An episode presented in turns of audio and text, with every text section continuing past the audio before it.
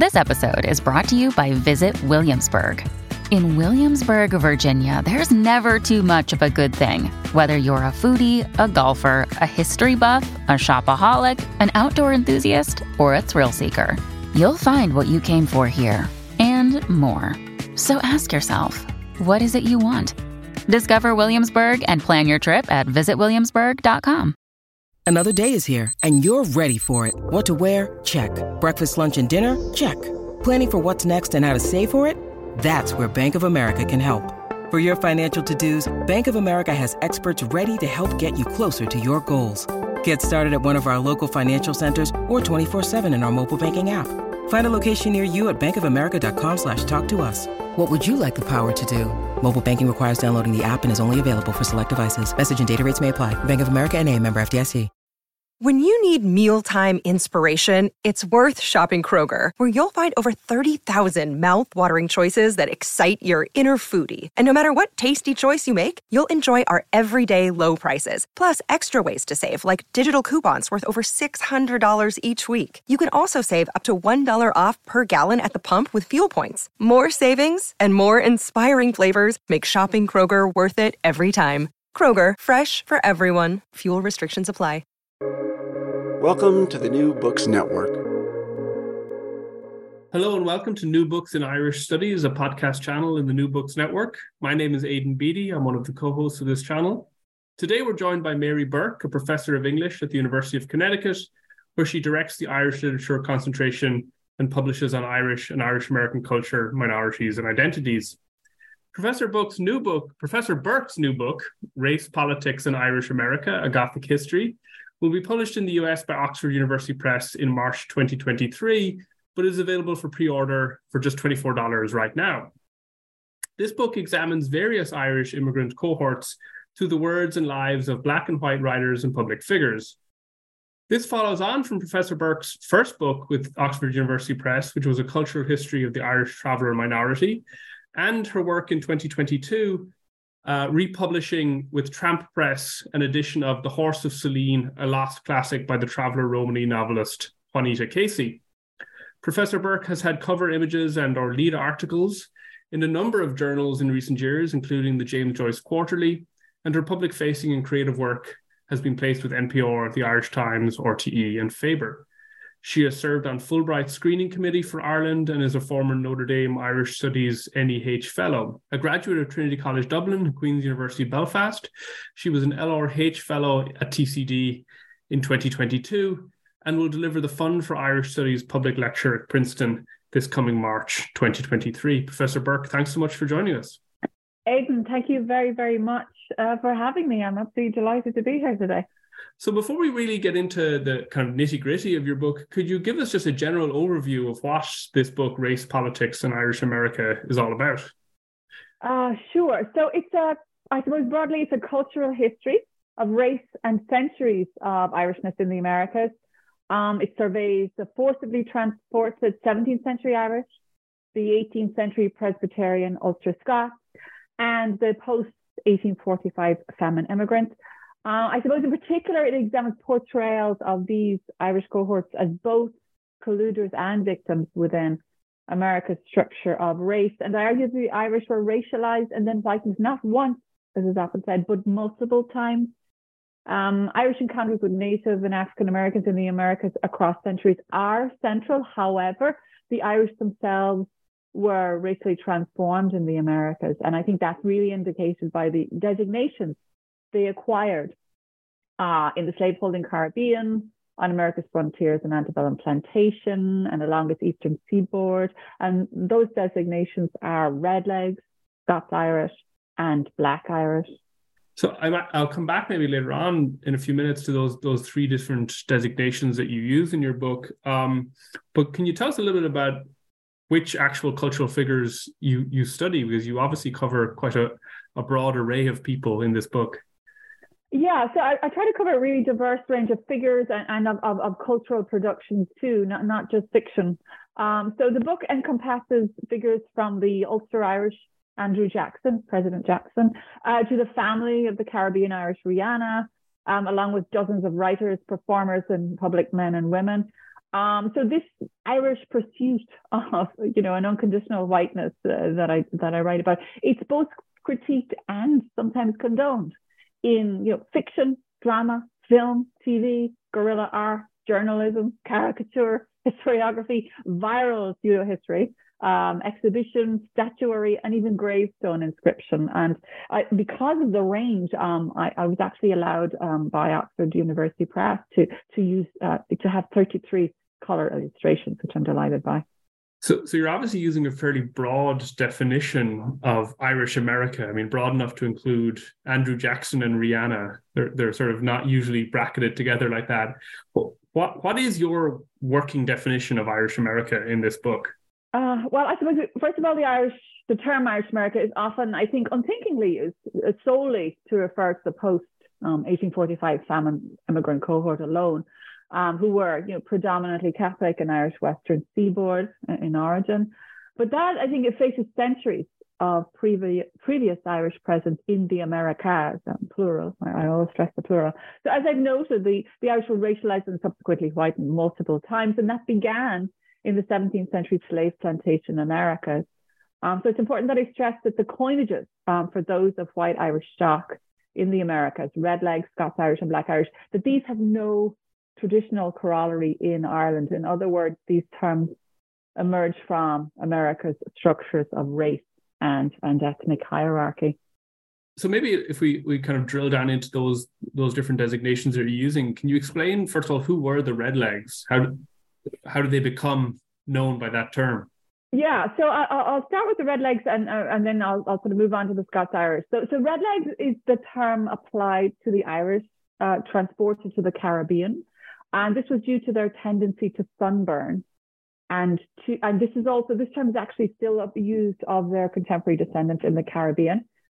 Um, white Irish paleness became a racial liability in that context until uh, strict differentiation between white transportee and enslaved African was, was codified.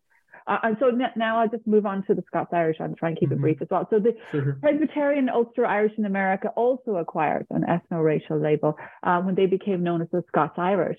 Um, they were predominantly Presbyterians of Scottish descent who had settled uh, land in Ulster, but subsequently departed for colonial America in, in large numbers from the 18th century on.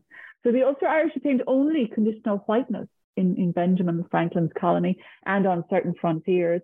And this was due, uh, as Patrick Griffin argues, to their role as a buffer population um, situated somewhere between Native Americans and Europeans. And then maybe keeping with this um, problem of race that really runs through all of this, um, who exactly are this ter- this group of people that you call the Black Irish? Oh, so the Black Irish. Um, so I, I, I look at the convoluted histories of this slippery term as used in the past in reference both to the marginalized white Irish in America and to Caribbean blacks of Irish descent or connection. And then, I mean, you, you look at people like Roxanne Dunbar Ortiz and, and Frank Yerby, how do they fit into this very broad term then, almost like fluid term? So, so that's a good question. So mixed race figures like the historian and memoirist Dunbar Ortiz, she is uh, Indigenous American and Scots Irish. And also somebody very central to my work is a best-selling mid-century author Frank Yerby, who is African American with some maternal um, Scots Irish ancestry. These, uh, these are these people are both aware of the contentious history of the Irish with Americans of color, and they deal with that complicated and and for them, of course, that personal legacy um, in their writing. And you you you make the argument that that Yerby, um, despite being of maternal Scots Irish ancestry, remains invisible um, within the Irish American canon on, on multiple levels. Why would that be the case? Why has he not been kind of reclaimed? Yeah. So yeah, so it's a category called Irish American literature. It's customarily excluded even uh, canonical white writers of Ulster Presbyterian origin, such as you know people I deal with like Edgar Allan Poe. Ellen Glasgow and Henry James.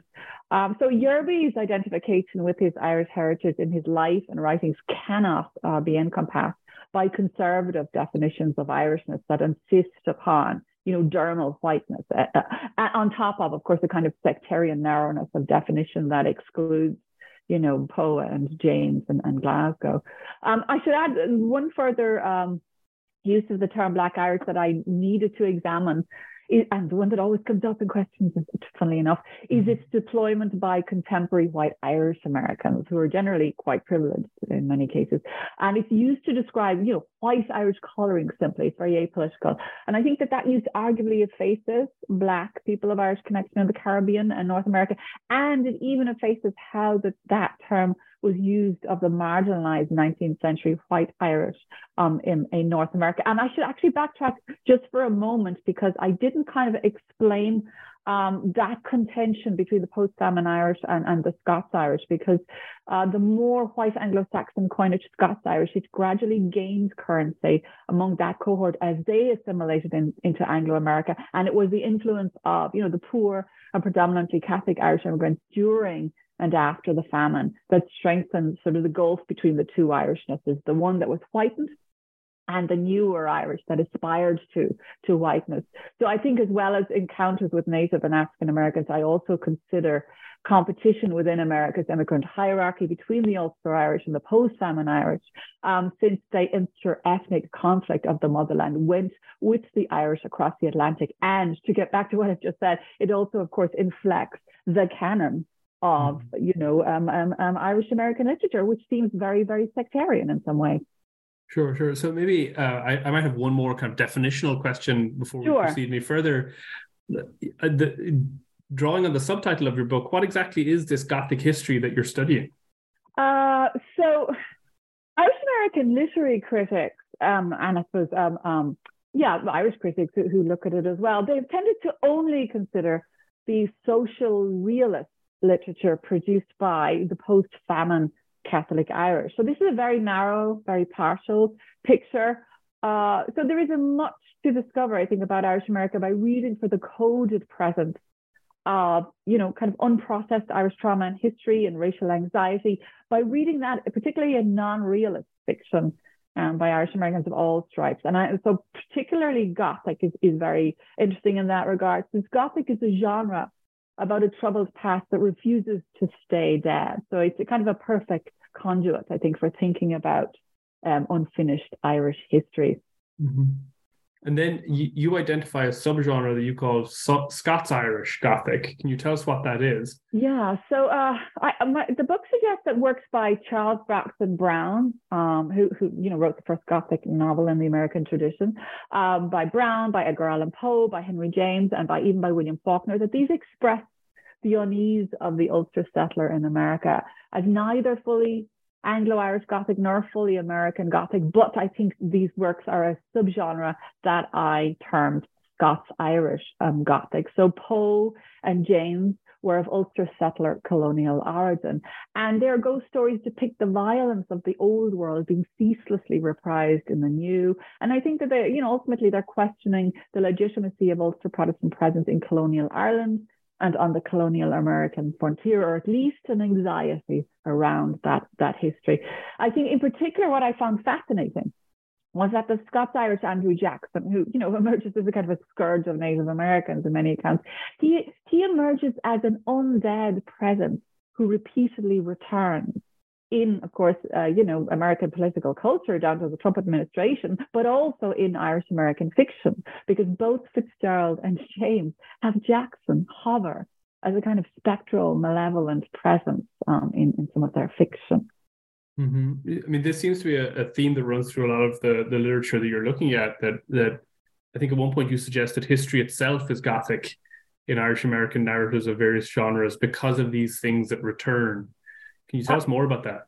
Yeah. So so in their dealings with Native and African Americans, the Irish often replicated the very uh, colonial settler mindset that had caused their flight from Ireland to begin with. And, and that's depicted in a lot of the fiction. Um, so I consider the baggage of sectarianism and, and, and settler co- colonial violence that was brought by the Irish from the disordered motherland in works, you know, by or about their descendants. And so these texts, they often simultaneously conjure up the unfinished history of both Ireland and America. And, and one of the most interesting um, uh, examples of this to me was the Irish American dramatist Eugene O'Neill, who was very well read in Irish history.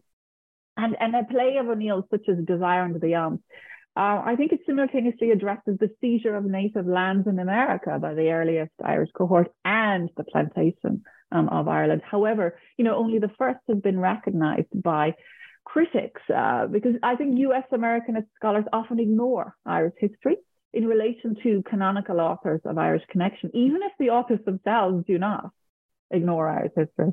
Mm-hmm. And can you tell us more then about the, the Gothic vocabulary that you're using in the book?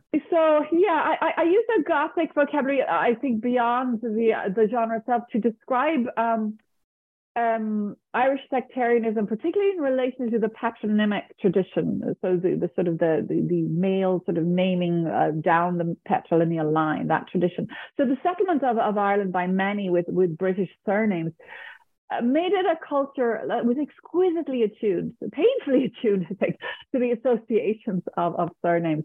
So surnames that come down the male line are at the root of a kind of an intergenerational haunting in a number of, of, of Irish American uh, Gothic texts. So Poe and James both have stories about the return of the dead male ancestor who shares an exact name with his descendants. And I think more broadly, again, the Irish male who carries the patrilineal name is inscribed you know, by his forebears who demand allegiance to the heritage, to the politics with which the family name is associated. And I use the case of the pro-slavery Irish nationalist John Mitchel, who, who fled to America, of course, um, him and his uh, New York mayor grandson, who had the exact same name. He too was, was John Mitchel. And I use their case to argue that the Irish male body is itself a kind of an ancestor haunted text. Uh, Mayor John Mitchel was at odds on multiple levels with the allegiances and politics of his pro slavery grandfather, the same name, but his famous ancestors' outsized reputation among New York Irish nationalists bedeviled uh, the mayor's public life in, in the World War One era. So, I mean, Mitchel has this incredibly canonical reputation within Irish nationalism itself. John Mitchel, the, the original John Mitchel, and, and then obviously you're looking at and people like Poe and, and uh, Eugene O'Neill, these incredibly canonical figures, but white white male canonical figures. Um, and and your book also though goes beyond this to, to point out that that this Irish American narrative has has often been dominated by white males, white Catholic males um, of of the kind like O'Neill. Um, so how does adding in, let's say, female or queer or black as well as Scots Irish writers, performers, and public figures, change what we think we know about Irish America? Yeah, okay, great. Uh, so I do argue that Jackson, the Jackson and Kennedy eras and, and, and administrations, that these consolidated Ulster Irish and, and post-famine Irish whiteness respectively. But I also try to correct for, you know, a, a traditional overemphasis, I think, on the roles played by such public men in accounts of, you know, Irish whitening. Uh, surveys of Irish American history have sometimes divvied up attention between Scots Irish and post-famine Irish, but surveys of Irish American, American fiction have generally ignored Scots Irish writers. I think, nevertheless, you know, both historiography and literary criticism generally kind of have agreed in the past that only straight white male Irish American lives and authors deserve attention um, in the main. So, you know, try and broaden that. I include writers such as, of course, James, but also George Kelly, who was Grace Kelly's uncle, uh, a dramatist, or Eudora Welty, Ella Glasgow, and of course, Yerby.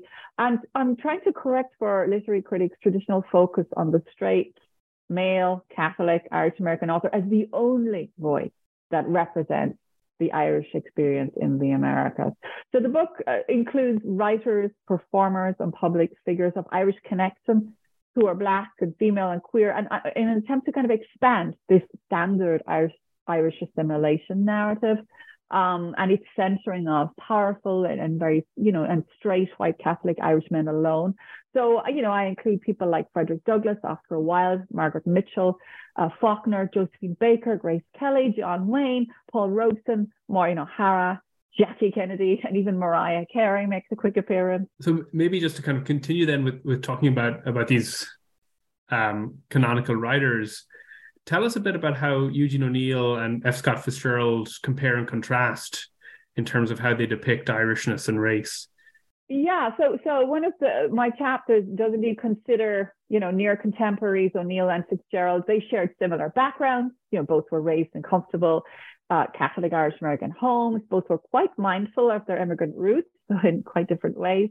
So Fitzgerald over identified with the only non Irish branch of his family um, because it exemplified Saxon whiteness to him. He was quite anxious about such things. So, so that emphasis has been unquestioned uh, by critics, um, and, and it's been, you know, they've left unexamined what I discovered to have been uh, Fitzgerald's 18th century Irish American roots. Um, so this effaced Irishness on his father's side, I think is a great source of unease uh, regarding class and racial status that fuels um, much of Fitzgerald's fiction. So by contrast, O'Neill's drama critiques the Irish presence in the Americas over centuries as one long failure to create solidarity with their fellow oppressed, especially um, peoples of color. Um, so as a result, you know, in O'Neill's drama, unfinished Irish histories haunt the ostensibly American action, you know, and those histories are range from the plantation and the famine, even to partition, you know. Um, so his work also placed um, black protagonists, black actors on the Broadway stage in a period when white dramatists did not do this. Indeed, uh, O'Neill actually depicted an interracial marriage between an Irish American woman uh, and an African American man, and that was performed by Paul Robeson actually, and and that um, that that drew drew threats uh, to O'Neill's family uh, from the KKK, so he did take risks.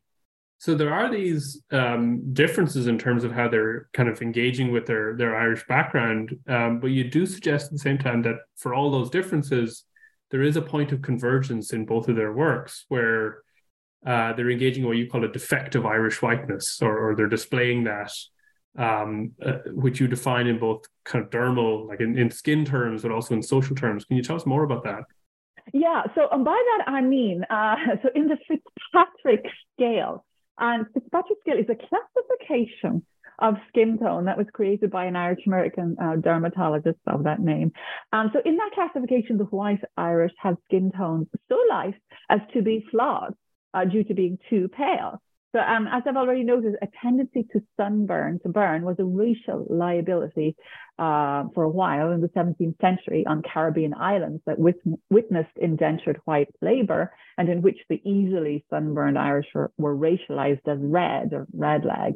So this early moment of Irish African contact is actually evoked in O'Neill's early sea plays, which are set in the Caribbean and which stage very charged encounters between white Irish sailors and, and black locals. Um, so where, where Fitzgerald comes into this is that a tendency to burn was also a social liability on fashionable 1920s Riviera beaches, in which having an even tan conversely signals whiteness. So these are there are kind of extraordinarily um, extraordinary racial implications, I think, to the fact that the trend for suntanning among elite whites was popularized in the Anglophone world by no less than Fitzgerald and his Riviera Circle. Yet Fitzgerald also denigrated himself as half Black Irish. Um, so I was trying to hold those two things together somebody who makes sun tanning fashionable and somebody who denigrates himself as, as half Black Irish. So, you know, um, it's, it's complicated. Um, and so uh, I, I, do end up uh, titling the chapter how, how the Irish became red in an attempt to sort of grapple with that. so maybe moving on to, to one of the other chapters of your book, chapter four um, looks at, at plantation novels by Irish Americans. And, and I sort of was struck by that because the word plantation pops up on both sides of the Atlantic, but can mean very different things. So, can you tell us more about these Irish American plantation novels? What kind of shared characteristics do they have? Yes. Uh, so, so the chapter focuses on three novels that I that depict planters of broadly um, Irish connection in the antebellum and in the post-Civil War South. So they are Margaret Mitchell's um, Gone with the Wind, and, and, that's Gerald O'Hara is the planter in that. William Faulkner is Absalom Absalom, and a man called Sutpen is the Irish planter there. And both of those novels are 36. And the third is Frank Yerby's Foxes of Harrow, uh, from 1946, and Stephen Fox is the Irish planter there. And in relation to that, um, as you say, that interesting uh, repetition. Here we go again with sort of Gothic history and the repetition. Um, I do um, the chapter does does sort of encompass a comparison of the Irish big house Gothic with the Southern plantation novel too, and that encompasses Eudora Welty and, and Elizabeth Bowen. But I'm going to concentrate uh, at the moment on the three Irish planter novels by by Yerby, Mitchell, and Faulkner. So in them, the action is actually fueled by this drive, this Irish drive for whiteness, and its achievement through the subjugation of Black and Native bodies. Of course, the, the works differ hugely in register. Uh, Faulkner writes complicated Gothic modernism that both mourns and condemns the Old South.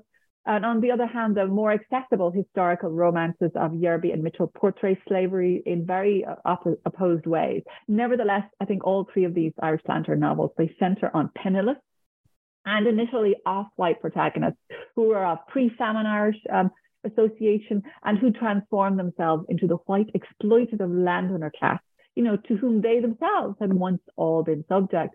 And, and also the all three authors were of Southern birth in a period, of course, in which that region remained racially segregated and all claimed Irish, or in, in Faulkner's case, um, Scottish Gaelic connection.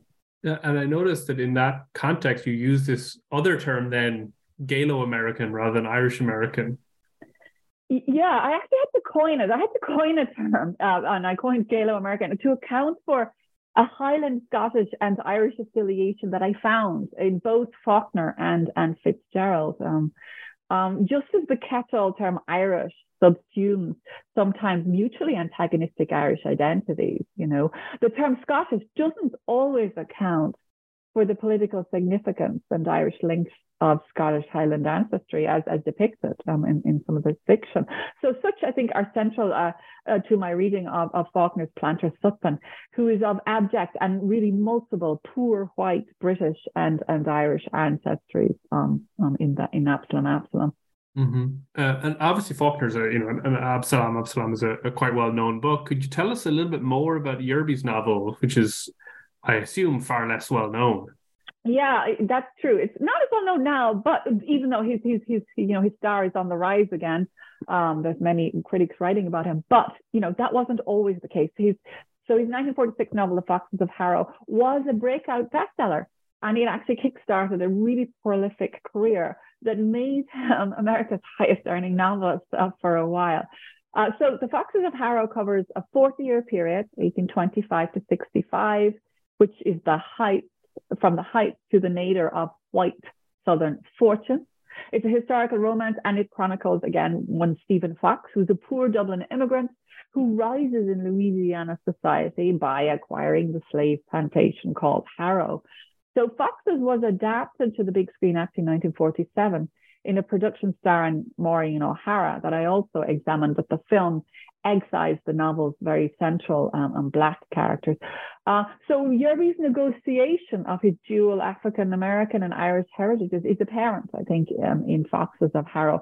Uh, Stephen Fox's so-called gutter snipe Dublin origins, they challenge the certainties of the South black-white binary uh, very, very much in the novel, just as its many mixed race and racially ambiguous French characters um, do as well. Maybe if you can talk a little bit more about this question of, of writers of Irish heritage or of part Irish heritage. Uh, Margaret Mitchell, who wrote Gone with the Wind, was of Irish heritage too, right? Yeah, uh, they they have so much in common. They were both born into uh, Yerby and Mitchell were both born into part Irish Atlanta families, which is extraordinary. They were both, you know, raised in Georgia during segregation by mothers of Irish descent. Of, however, of course, crucially, their socially assigned racial identities created divergent approaches to representing, you know, the antebellum South in their respective uh, romance novels. So Gone with the Wind, Margaret Mitchell's novel, is set on the Georgia cotton plantation of Irishman Gerald O'Hara.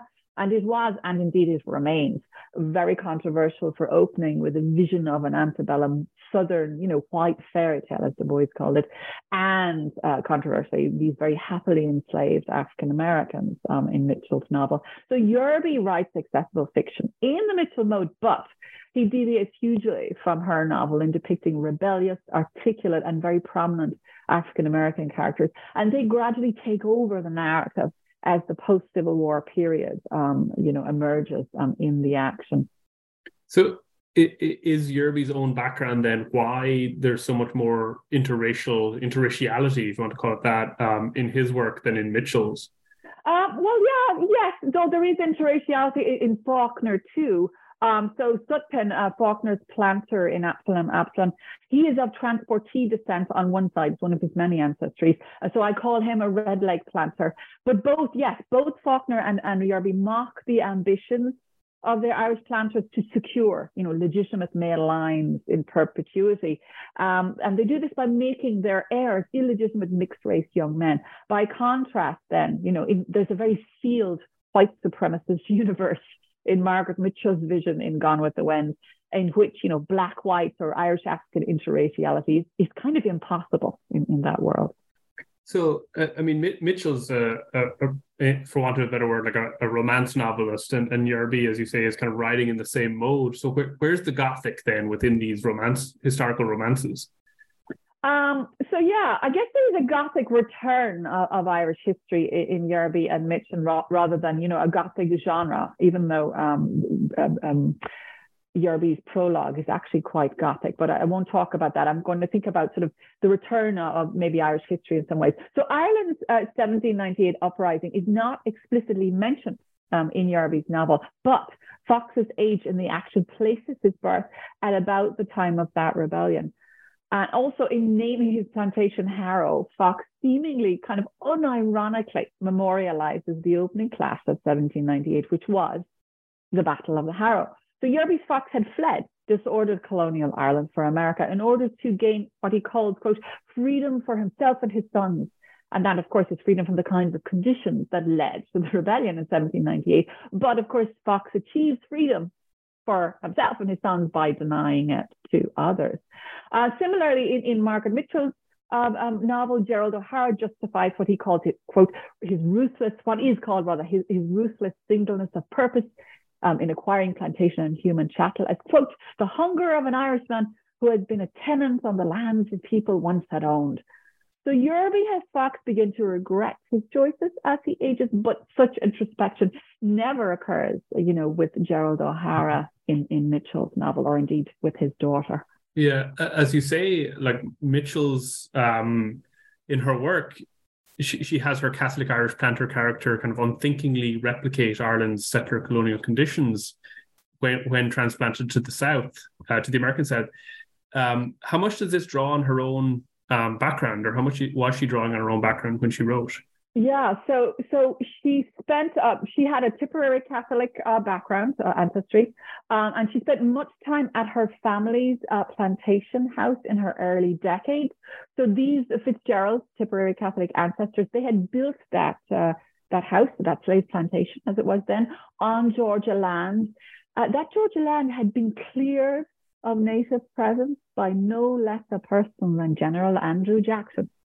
And of course, in turn, Jackson went on to secure Scots Irish whiteness by becoming the first of many presidents of that ancestry in the US. So, altogether, I think my reading of both Mitchell's life and family history side by side suggests the culpability of the Irish of all stripes um, in their dealings with peoples of color.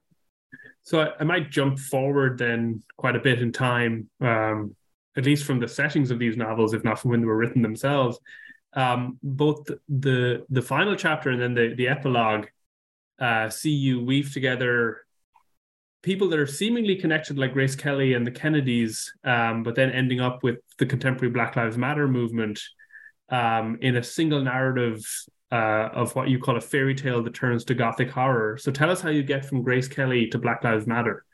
Yeah, yeah, I guess it's this movement from the genre of the fairy tale, the fairy tale of aspirational Irish America, at least, which is unconditional whiteness fully achieved. Um, you know, the movement from that to the gothic horror of the soured dream, you know, um, with the assassination of, of John Kennedy and, and Robert Kennedy. Um, so the brothers were negotiating civil rights just as their own ethnic cohort attained unconditional whiteness. And I argue that Robert Kennedy, in particular, maybe was the great what might have been of Black and, and Irish relations in America. So, so was it a conscious choice then not to to begin with what appears to be a, a very conventional fairy tale in relation to Grace Kennedy, or uh, Grace Kelly and, and John F. Kennedy? Um, so I'm going to begin. Yeah. So so I, I, should I sort of explain where Grace Kelly comes into this this this sort of movement from from fairy tale, I guess, to Gothic horror. So Kennedy was the first president of Catholic Famine Irish descent. Um, um, you know, he was elected in 1961, and the early 1960s Kennedy era tends to be the beginning point in many assessments of the, the you know the final arrival of the Irish in America to to unconditional whiteness. Um, so I, I, think it's not a, a, coincidence that in the Northeast the term Scots Irish recedes um, as a self-description from about this point on, since the stigma associated with being famine Irish and recedes at that point. So that all ethnic conflict sort of recedes somewhat, at least in the Northeast at that point. So, however, so I want to backtrack from there though, because I think that some five years before Kennedy's election, tens of millions of people worldwide watched the ascension of actress Grace Kelly to European royalty in Monaco's Catholic Cathedral, and that was in, in 1956. So Kelly, like Kennedy too, was of famine Irish descent. And I argue that this global media event, one of her wedding, that this altered the course of her ethnic cohort. But I think, uh, you know, just to go back to something I said earlier, which is that the, the sort of the manner in which Kelly's significance to Irish America has never been given scholarly attention, I think that tells us a lot about the master narrative of Irish America. So it was Grace's globally broadcast ascent to, you know, fairy tale whiteness, really. I call it a white wedding in multiple registers. So this, this fairy tale ascent, it paved the way for America's royals, as the Kennedy dynasty was named, I think not coincidentally. And, um, you know, as well, of course, as broader Irish America's assimilation. However, you know, sticking with genre, centuries of Gothic literature holds that, you know, where there is a fair princess in a castle, there is soon to be horror. So I, I might actually ask you to to dwell a bit more on that horror, if that's okay. You call mm-hmm. it a, a, Kennedy Gothic. Um, so what exactly is this Kennedy Gothic horror that you're describing? Right. So, so Gothic literature, you know, since its inception, really in the 18th century, particularly has expressed the complicity uh, of, of attaining power and maintaining power. So I look at the Gothic cultural afterlives of the new and uncontestably white Catholic Irish power elite in the 1960s and beyond. So Gothic, you know, it incorporates new aristocracies as they arise. So I term that iteration I identify, which includes the Jackie Kennedy associated documentary Grey Gardens. I call this Kennedy Gothic. Uh, and what I mean by that is that cultural and particularly journalistic uh, portrayals of the Ken- Kennedys encompass two distinct interpretations that generally break down along party lines. But in both iterations, the dynasty is enmeshed with the terror and the violence with which Gothic has always been concerned from its beginnings. So th- there's kind of two iterations. So liberals and Democrats held that the Kennedy family members were themselves the innocent victims of sinister conspiracies and, you know, a family curse, famously. While for conservatives, and I'm including their Irish American voters abandoning hereditary Democratic um, Party allegiance. Uh, while for them, America's royals uh, personified the moral decay at the heart of power. You know, this abiding theme in Gothic, really. So that latter narrative, I think, was also entangled with conservative Irish America's often negative response to the Kennedy brothers' civil rights um, agenda. So you've mentioned a few times how your book, in a way, or even people like Andrew Jackson, in a way, um, have a tendency to return today in the Trump era or the Trump era that we've just left um, and we're now living through an era where there's another Irish Catholic American president. Um, are we in a kind of a Biden Gothic? Would you ar- would you argue that, or is that a fair yeah. reading?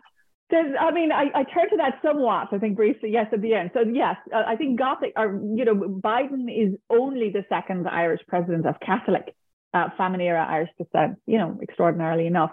Um, but I think the ever-growing political chasm among American Catholics means that, that you know the very liberal Biden does not enjoy the support of Catholics on, on the American right. And where I, I sort of it's, it's more Fintan O'Toole's phrasing than mine because Fintan O'Toole recently named Biden as quote the most Gothic figure in American politics and a revenant, the Walking Dead effectively, and a revenant from the Kennedy era. So uh, yes, you know, if we remember all the Irish surnames, as, as you sort of imply, you know, in the Trump administration and all the conservative Irish American voices in American media, I think it's apparent that the pact that the Kennedy administration attempted to forge between progressive politics and Irish American Catholicism has indeed come undone. And that's to say nothing of, of, of another sort of thread in, in my book, which is the perceived Trump voter base in areas that would traditionally have been considered strongly Scots Irish. And that was before, you know, the Scots Irish started to be mostly represented as an unethnized white Protestant community, um, you know, in the post post Kennedy era, at least in in, in mainstream media. I mean, there, there is this kind of sense of of possibility um, that that your book is, and, and these kind of closing chapters kind of are touching on. Um, like a sense of possibility of the Kennedy era, uh, which comes across, I think, in in uh, a quote that you use from Robert Kennedy from a speech during his very ill-fated 1968 presidential campaign um, uh, after the death of Martin Luther King. Um, do you want to end by e- reading those words? Yeah, absolutely. I'd love to end on that. Um, I think because those words remain uh, very uh, relevant, unfortunately. Uh, so uh, Martin Luther King Jr. was assassinated um, in April of 1968, while, as you mentioned, uh, Robert Kennedy was on on the uh, the trail, and um, his response included these wonderful words, beautiful words, sad words. For there is another kind of violence, slower, but just as deadly destructive as the shot or the bomb in the night. This is the violence of institutions, indifference and inaction and slow decay. This is the violence that afflicts the poor, that poisons relations between men because their skin is different colors. And so, two months after he spoke those words memorializing Martin Luther King Jr., Robert Kennedy himself was assassinated. So I, think as all of this has shown, I mean, this is an incredibly multifaceted book touching on um, so many different aspects of of Irish American culture, but also a very broadly redefined sense of Irish American culture. As I said at the start, it's not going to be published until March, um, but copies can now be pre-ordered from Oxford University Press's website for twenty four dollars. Professor Burke, thanks so much for a really wonderful conversation. Thank you for having me. It's been a pleasure.